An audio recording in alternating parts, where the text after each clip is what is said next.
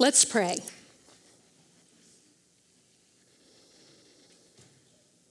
Holy Spirit, inspire us to begin every story with your word, that it might be a story of salvation.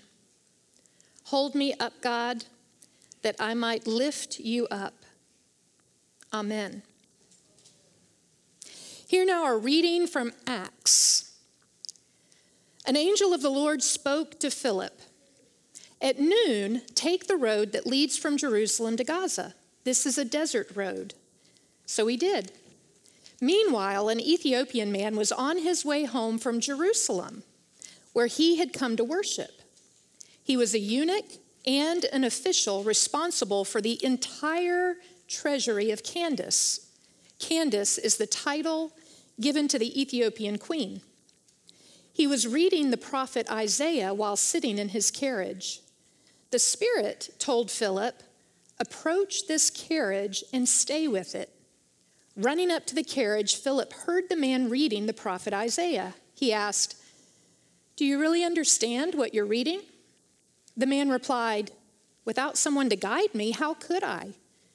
Then he invited Philip to climb up and sit with him. This was the passage of scripture that he was reading. Like a sheep, he was led to the slaughter, and like a lamb before its shearer is silent, so he didn't open his mouth. In his humiliation, justice was taken away from him. Who can tell the story of his descendants because his life was taken from the earth? The eunuch asked Philip, Tell me, about whom does the prophet say this? Is he talking about himself or someone else? Starting with that passage, Philip proclaimed the good news about Jesus to him. As they went down the road, they came to some water. The eunuch said, Look, water! What would keep me from being baptized? He ordered that the carriage halt. Both Philip and the eunuch went down to the water where Philip baptized him. When they came up out of the water, the Lord's Spirit suddenly took Philip away. The eunuch never saw him again, but went on his way rejoicing. Philip found himself in Azotus. He traveled through that area preaching the good news in all the cities until he reached Caesarea. This is the word of God.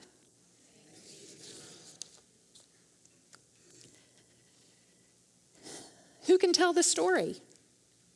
Isaiah wonders in this passage that the Ethiopian eunuch is reading. Who can tell the story of this person who, because he was led like a lamb to slaughter, has no descendants to remember him? It's an interesting question, one that could be asked of any number of people.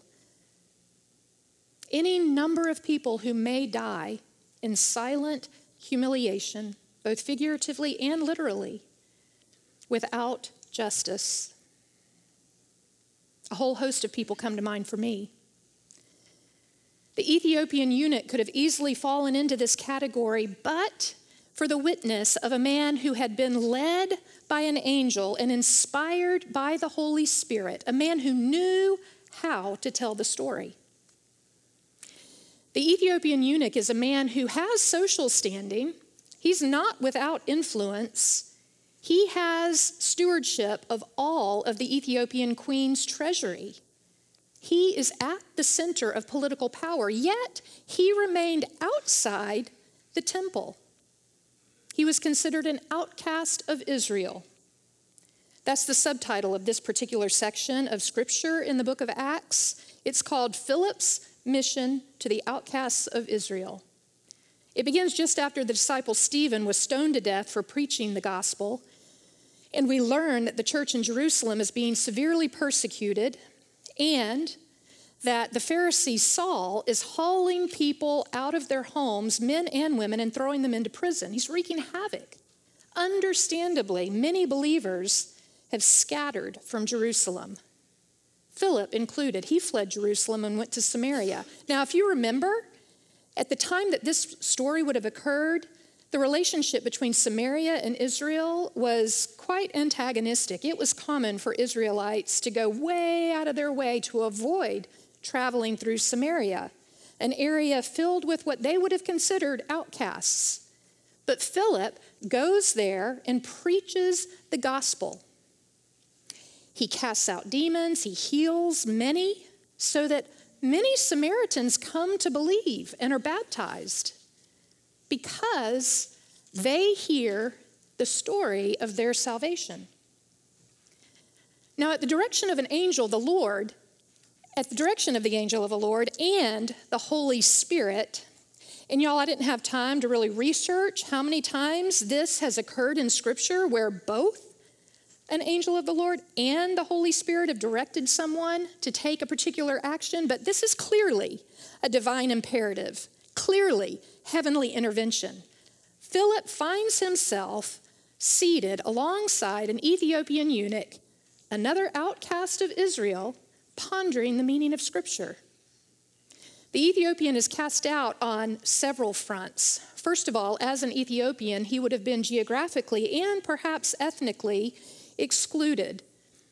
And then, as a eunuch, even after a long and very difficult pilgrimage all the way to Jerusalem, just so he could worship the Lord in the temple, because of his sexual condition as someone who has been castrated, he's not allowed to enter the temple for worship. So, through no fault of his own, it's not for lack of effort or lack of devotion. This man is forbidden full participation in his community of faith.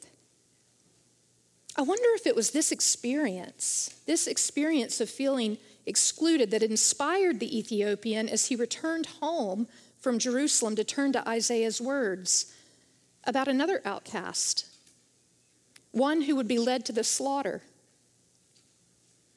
Maybe his exclusion from the temple has prompted a theological crisis for him. Maybe he is desperate to find someone who can tell the story of God's salvation in such a way that he finds his own story located inside rather than outside. I get it. I've wrestled with this myself. I was raised in a Christian family. I longed to know God. I spent a lot of time in my 20s and my 30s, especially, searching for a church that would welcome me into its inner temple, that would give me full access. But I kept ending up in communities of faith that drew firm boundaries around the inner sanctuary. Women, I was told, were not allowed full participation. It's a reality that continues to limit women's access in many denominations, even in the United Methodist Church, which has ordained women since it was formed in 1968, when the Methodist Church and the Evangelical United Brethren Church merged, even our church continues to house views of women clergy that are less than favorable. There's a video that's been circulating on social media that several people have brought to my attention. I want to play just a couple of minutes of this video for you.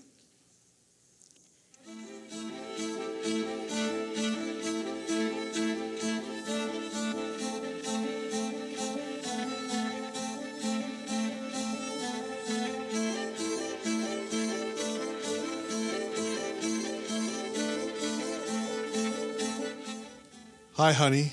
How's my girlfriend? I can't concentrate on your sermon because you're so pretty. You do a really good job, but I think scripture is more meaningful if read with a male voice. We told the district superintendent we already took our turn at accepting a woman pastor, and now it is someone else's turn. This is our little girl preacher. You are looking fat. Don't you think that dress is a little too short? Women shouldn't wear pants. That's, so let me get this straight. We don't want to see her legs, but you shouldn't wear pants. That's a great double bind you got going on there. I guess you should wear the Amish dresses all the way to the floor.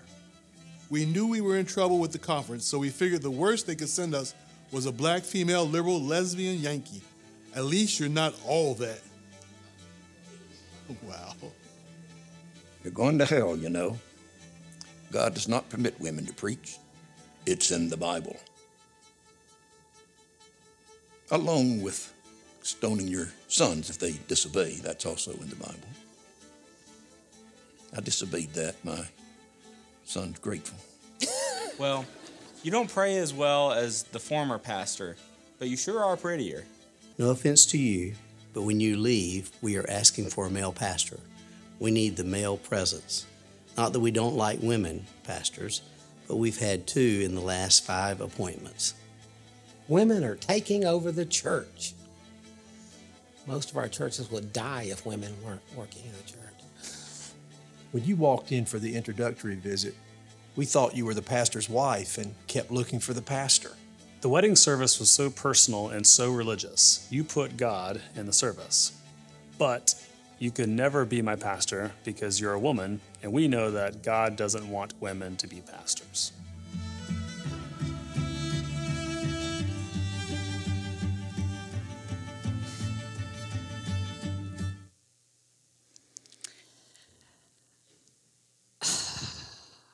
I didn't watch this video the first couple of times that it was brought to my attention.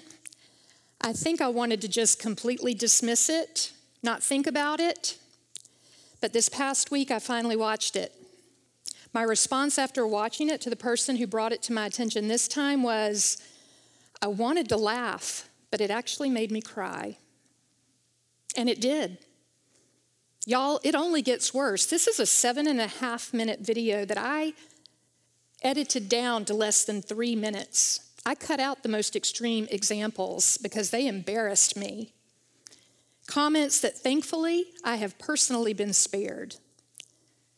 I have been told as a woman that I was not authorized to preach or teach men, and that if I didn't understand scripture in the same way that they did, rightly divided, then I was likely going to hell. And I've heard a few comments related to my appearance, which I hesitate to tell y'all because I really appreciate a good compliment. Don't want to discourage you.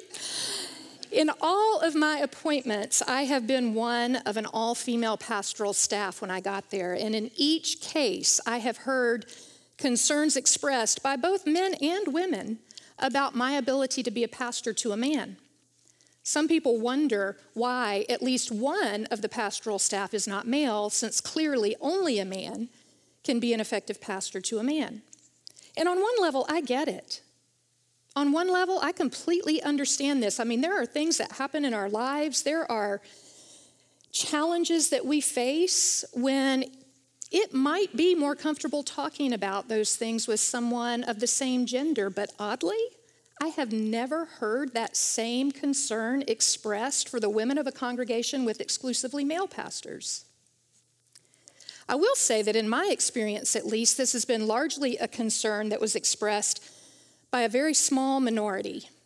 Most people in all of the congregations that I have been appointed to, practically all of you, have been extremely receptive to me as their pastor, something for which I am deeply grateful because I love you and I consider it a great honor to be your pastor. Still, because of how so many in other denominations tell the story of women within the context of our faith, the primary story that I heard growing up, growing up, I struggled for a long time to locate my narrative fully within God's story. And y'all, it is humiliating. When you are told that there's something about you, something that you have absolutely no power to change, something about the way that God created you that makes it impossible for you to be gathered fully into the fold, that makes it impossible for you to share your gifts in fullness with the community, it causes, well, at least it caused me to shrink inside. I died a little bit from humiliation every time I heard that story. I was desperate to find someone who could tell the story of God so that it was good news to me so that my story was located firmly and squarely within the story of God's salvation. And thank the good Lord Jesus, God has sent, the Holy Spirit has sent some very inspired storytellers to come alongside me. First, I found Bracken United Methodist Church.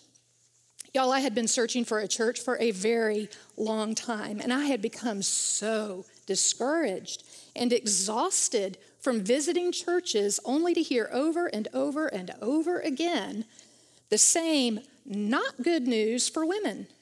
At that point, I had two daughters, and I did not want them to grow up hearing that they had been born, that they had been created just shy of wholly acceptable to God. So finally, I was literally going through the yellow pages. For those of you who are younger here in the congregation, that is an ancient yellow scroll that we used to look up the phone numbers of businesses and institutions. So I was literally going through the yellow pages, calling churches and asking them, Do you allow women to preach? Luckily, Bracken comes really early in the alphabet, so it did not take me too terribly long to find that church. And then Pastor Mickey McCandless, who's the lead pastor of what became our home church, when I asked him about the status of women in Scripture, he came alongside me and he helped me understand, ponder the meaning of Scripture, especially those passages in the Bible that were related to women. And starting with Scripture, he helped me understand, given its cultural and historical context, that I was not excluded. And he helped me identify and he affirmed my gifts and he helped me to identify my call to ministry. So it's his fault. He's the reason I'm a pastor. I can give you his information if you want to lodge a formal complaint. Second, when I was appointed to Manchac United Methodist Church, there was an established men's Bible study there that met weekly that had historically been led by the associate pastor, who prior to me was a male. When I arrived there, the group was asked if they would be willing to have a female pastor lead them. I was told later that the discussion went something like this Well, you know, if it was our daughter being sent to a church and they and a men's group there was asked if she could lead them, we would want, we would hope that they would receive her very warmly. So we gave it a shot. And I won't lie, it was a little bit awkward at first. On my part, I still carried alongside me those insecurities from years of fundamentalist theology that had ingrained somewhere deep inside of me this notion that maybe I wasn't fit to lead this group of men. But after five weeks, or five years, excuse me, after five years of weekly gathering with these men, beginning each week with scripture, we all began to tell our stories, to share our hearts and our lives with each other. And our stories became intertwined, became this beautiful tapestry of God's grace. And I experienced salvation, deep healing because of their reception of me, their acceptance of me as their pastor. And then, third, and this just happened a few weeks ago, the men's group here at Westlake United Methodist Church that meets in the mornings on Thursday, the Bob group, Band of Brothers, Tuesday morning, Tuesday morning for all you who want to join. Uh, they presented me with a gift they told me that they had watched me navigate some difficult situations over the past year. They'd watched me lead our church through some difficult times and that it hadn't gone unnoticed by them, and that they appreciated my leadership and my faithfulness. The faithfulness that they saw me express each week in worship on Sunday when I preached barefoot, and they said that they literally wanted to wash my feet, which scared me at first. But then they presented me with this very kind card and an extremely generous gift certificate to a nail salon to get pedicures. it was really, yeah, it was great. They know how to tell the story. The most powerful storytellers, the ones who can tell the story of God's salvation to those who are on the margins most effectively, are those who are at the center of power and privilege.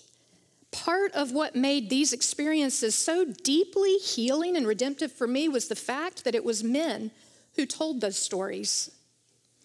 It was the fact that they told stories to me that had been used in the past to exclude me, And they told these stories with such grace that my own story was woven securely and fully into not only God's story, but their stories. I sometimes wonder if there is any greater feeling than a deep assurance that you have been fully accepted, that you belong. Starting with scripture, Philip proclaimed the good news of Jesus Christ to the Ethiopian eunuch. He told the story in such a way that the Ethiopian story was woven into God's story of salvation. And he was so transformed, so filled with joy. At the very first opportunity, he said, Look, there's some water. What's to prevent me from getting baptized? I always envision a little puddle on the side of the road, but it had to have been more than that because they were fully immersed and as the Ethiopian eunuch celebrated what he had come to know through the story that Philip told, that he was a child of God, that he was worthy of full inclusion in Christ's church, he submerged himself in the healing waters of baptism. The passage the Ethiopian was reading when Philip met him leads just a couple chapters later to a promise that God makes. A promise God makes to both the foreigner and the eunuch. He names both groups specifically. That God will bring them to God's holy mountain and make them joyful inside God's house of prayer. My house shall be called a house of prayer for all peoples. Thus says the Lord God, who gathers the outcasts of Israel, declares Isaiah. Y'all, there are a lot of people who desperately need to hear someone come alongside them and tell the story of God's salvation in such a way that they are included. We've got to learn to tell the story. We have to have the courage to tell the story. We have to have the willingness to be prompted by the Holy Spirit and come alongside those who feel excluded from our church. I pray that we would all tell the story of God's grace, so inspired with joy that it draws all people into God's house of prayer. Let us pray. Loving and gracious God, we are so grateful for your radical and inclusive love, your reckless love that calls all people into your house, that redeems all people. God, we pray that as we hear your story, we would begin to hear it always as a story of great good news, a story of salvation, and that we would be able to tell it so that others hear it too. As we offer back to you out of all that you have given us, we pray, God, that you would inspire us to be generous and that you would bless our offering, you would multiply it, and you would give us the wisdom to know how best to use it so that all people would hear their story as a story of salvation. In Christ's name we pray. Amen.